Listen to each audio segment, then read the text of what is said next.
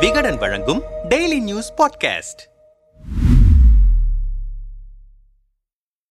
Tamil Nadu Kerala ஆளுநர்கள் vs முதல்வர்கள். ஆளுநர் எதிர்ப்பில் தீவிரம் காட்டுவது யார்? பாஜக ஆளாத கேரளா தமிழ்நாடு தெலுங்கானா மாநிலங்களில் முதல்வர்களுக்கும் ஆளுநர்களுக்கும் இடையிலான முட்டல் மோதல்கள் நாள்தோறும் அதிகரித்தவாறே இருக்கிறது. சமீபத்தில் கேரளா மற்றும் தமிழ்நாட்டில் கட்டுக்கடங்காத வகையில் இப்பிரச்சினை வளர்ந்து நிற்கிறது. தமிழ்நாட்டை பொறுத்தவரை சட்டமன்றத்தில் இயற்றப்படும் தீர்மானங்களை ஆளுநர் நிராகரித்து திருப்பி அனுப்புவதும் கிடப்பில் போட்டு வைப்பதும் தொடர்கதையாகி வருகிறது. ஆர். என். ரவி பங்கேற்கும் நிகழ்ச்சிகளில் தொடர்ச்சியாக புதிய கல்விக் கொள்கை திருக்குறள் சனாதனம் உள்ளிட்ட பல்வேறு விஷயங்கள் குறித்து பேசி வருவது சர்ச்சையை ஏற்படுத்தி வருகிறது. ஆளுநரின் இந்த பேச்சுக்கு ஆளும் திமுக மற்றும் அதன் கூட்டணி கட்சிகள் தொடர்ந்து எதிர்ப்பு தெரிவித்து வருகின்றன. குறிப்பாக பல்கலைக்கழகங்களில் துணைவேந்தர்களை நியமிக்கும் அதிகாரத்தை தமிழக முதல்வருக்கு வழங்கி தமிழக சட்டப்பேரவையில் தீர்மானம் நிறைவேற்றப்பட்டது. இந்த தீர்மானத்தை குடியரசுத் தலைவரின் ஒப்புதலுக்கு அனுப்பி வைக்காமல் ஆளுநர் கிடப்பில் போட்டு வைத்துள்ளார். மேலும் துப்பாக்கிக்கு துப்பாக்கியால் தான் பதில். அக்னிபாத் திட்டத்திற்கு ஆதரவு. நடிகர் ரஜினிகாந்திடம் அரசியல் பேசியது. ஜியோ போப் பற்றி சர்ச்சை கருத்து தனியாக துணைவேந்தர்கள் மாநாட்டை நடத்தியது என்று தமிழ்நாட்டில் ஆளுநராக பதவியேற்ற ஓராண்டில் சர்ச்சை கருத்துக்களையும் அரசியல் ரீதியாகவும் பதப்பதக்க வைத்து வருகிறார். இதனால் ஆர் என் ரவிக்கும் திமுக அரசுக்கும் இடையே பனிப்போர் நிலவி வருகிறது. ஏற்கனவே நாடாளுமன்றத்தில் ஆர் என் ரவியை திரும்ப பெற வேண்டும் என திமுக கோரிக்கை வைத்திருந்தது. இந்த நிலையில் ஆர் என் ரவியை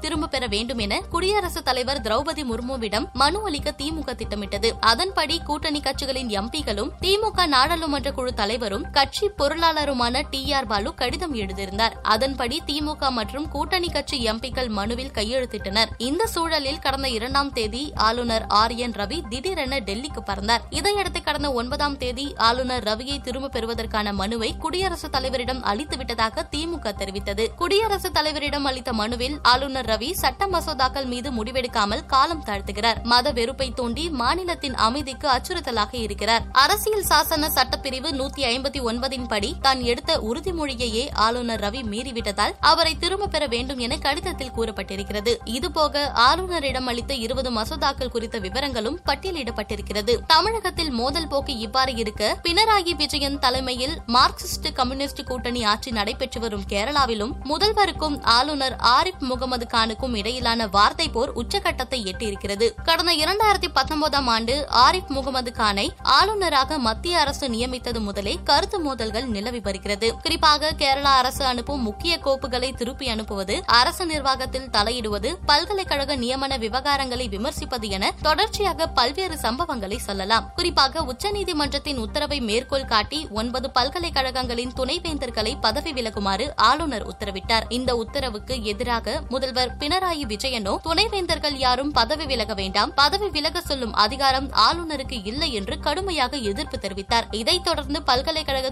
துணைவேந்தர்கள் நியமனத்தில் ஆளுநரின் அதிகாரத்தை குறைக்கும் மசோதா சட்டசபையில் நிறைவேற்றப்பட்டு ஆளுநருக்கு அனுப்பப்பட்டது. இந்த மசோதாவிற்கு ஆளுநர் இன்னும் அனுமதி வழங்கவில்லை. இந்த நிலையில் கடந்த புதன்கிழமை முதல்வர் பினராயி விஜயன் தலைமையில் அமைச்சரவை கூட்டம் நடைபெற்றது. இந்த கூட்டத்தில் கவர்னரை மாற்றுவதற்கு அவசர சட்டம் கொண்டுவர வரும் டிசம்பர் ஐந்தாம் தேதி முதல் பதினைந்தாம் தேதி வரை சட்டசபை கூட்டத்தை நடத்த முடிவெடுக்கப்பட்டது. சட்ட பல்கலைக்கழகம் தவிர மாநிலத்தில் உள்ள பதினைந்து பல்கலைக்கழகங்களிலும் வேந்தராக கவர்னர் இருந்து வருகிறார். இந்த நிலையில் ஒவ்வொரு ஒவ்வொரு பல்கலைக்கழகத்தில் இருக்கும் விதிகளிலும் மாற்றம் ஏற்படுத்தி தனித்தனி மசோதாக்கள் கொண்டுவர அமைச்சரவையில் தீர்மானிக்கப்பட்டிருக்கிறது. இவ்வாறு இரு மாநிலங்களிலும் ஆளுநர்களை திரும்ப பெறும் நடவடிக்கைகள் அடுத்தடுத்து தீவிரமாகியுள்ளது. கேரளாவை ஒப்பிடும்போது தமிழ்நாடு அரசு ஒருபடி மேல் சென்று குடியரசுத் தலைவரிடம் எம்பிக்கள் மனு அளித்திருக்கிறார்கள். இது கேரளா மற்றும் தமிழ்நாடு அரசியலில் புயலை கிளப்பியிருக்கிறது.